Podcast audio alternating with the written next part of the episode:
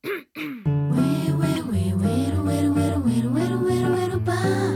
pum,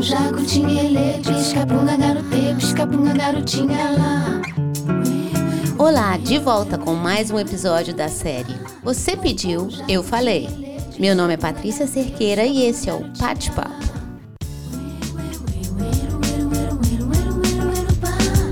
Pum jacutinha, ele, pisca-bunga, garote, pisca-bunga, garotinha lá.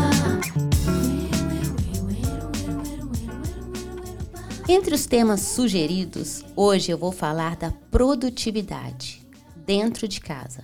Foi conveniente me pedir para falar disso, porque eu aprendi algo recentemente sobre a produtividade. Antes, eu fazia um monte de coisas ao mesmo tempo e parecia que eu ficava parada no mesmo lugar. Sabe por quê? Porque eu produzia muito no sentido de fazer muitas coisas, mas eu não sabia onde eu queria chegar com aquilo tudo. Eu ia fazendo. Eu não tinha um objetivo, eu não tinha uma visão. E aí o que aconteceu durante um longo período foi que sempre no final do dia eu ficava cansada e não avançava. Produzir sem clareza é marcação de ponto. Depois que eu passei a enxergar um objetivo claro, eu passei a produzir de verdade. Por isso, não siga meu exemplo de antes de querer produzir por produzir, sem parar para pensar onde você quer chegar. Eu acabei de fazer a minha primeira instalação com as minhas frases, que eu tenho no Instagram, já falei aqui mil vezes disso, no bate-papo. É a primeira vez que essas frases iam ao ar livre, interagir com o espaço. E o resultado dessa instalação foi surpreendente. Na foto, parece que deu tudo certo, mas deu tanta coisa errada foi engraçado que tudo que deu errado, que atrasou o processo, colaborou no final para um melhor resultado. Vou te contar aqui como é que foi o processo. O plano foi fazer uma viagem até o cenário da instalação. Montar, fazer uma foto, desmontar, voltar.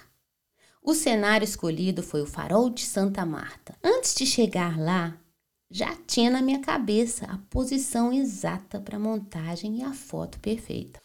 Chegando lá depois de algumas horas de viagem, incluindo travessia de balsa, a gente descarregou tudo que tinha, os caixotes, e subimos a pé carregando as caixas com os blocos de isopor com letras gigantes.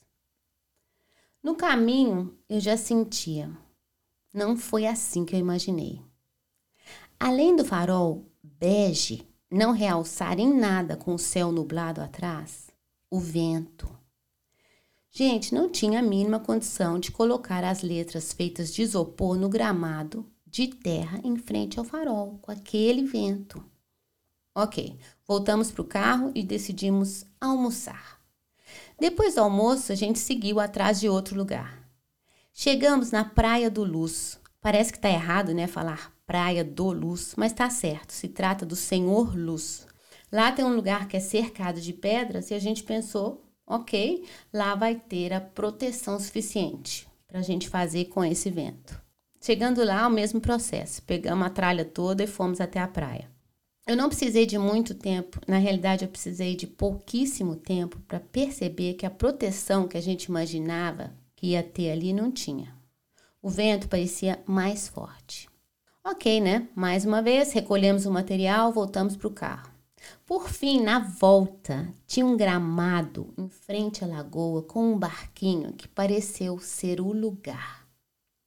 Desci, né, para fazer o teste. Enquanto eu testava a força do vento, eu senti meus pés afundando num barro molhado que eu achava que era gramado. Voltamos para casa. Andamos mais ou menos 300 quilômetros para nada. No dia seguinte, saímos cedo e fomos nas dunas da Joaquina, bem pertinho daqui de casa. O vento estava lá. Resolvemos tentar com o vento. Para mim, parecia que não ia dar certo de jeito nenhum. Teve um momento que eu via as letras voando duna abaixo e eu correndo atrás. O que aconteceu é que não voou. Eu não sei como. A gente fez a foto. A foto ficou perfeita. Depois de tudo, veio a sensação de que tinha que ter sido ali, exatamente naquele lugar. Nem no farol de Santa Marta, nem na Praia do Luz. nem no brejo em frente ao lago. Foi engraçado pensar que a gente viajou quilômetros para no final fazer no lado de casa. E é assim que funciona. O que deu errado faz parte do que vai dar certo. Voltando à sugestão de hoje, produtividade dentro de casa. O que, que ela tem a ver com essa minha história? Ela tem a ver com clareza. Se você faz o que faz com o objetivo lá na frente, você faz aos poucos, até chegar lá. No caminho tem os tropeços, que eu nem chamo de tropeço. Eu gosto de pensar em correção de rota. Para ser produtivo, dentro de casa ou fora de casa, dentro das horas do dia, os dias da semana, dedique um tempo para você. Um tempo para pensar. Pensar no que, que você quer, onde você quer chegar e o que, que você pode fazer por isso. Não se importe tanto com o que dá errado. Isso pode significar que a próxima vez dará certo. Quando a gente não dá esse passo em direção onde a gente quer chegar, eu não sei, mas é como se a gente não fizesse o mais importante. E aí parece que no final do dia, tudo que fizemos tanto faz. Produzimos, mas não realizamos. E quando a gente não se realiza, a gente também não se satisfaz.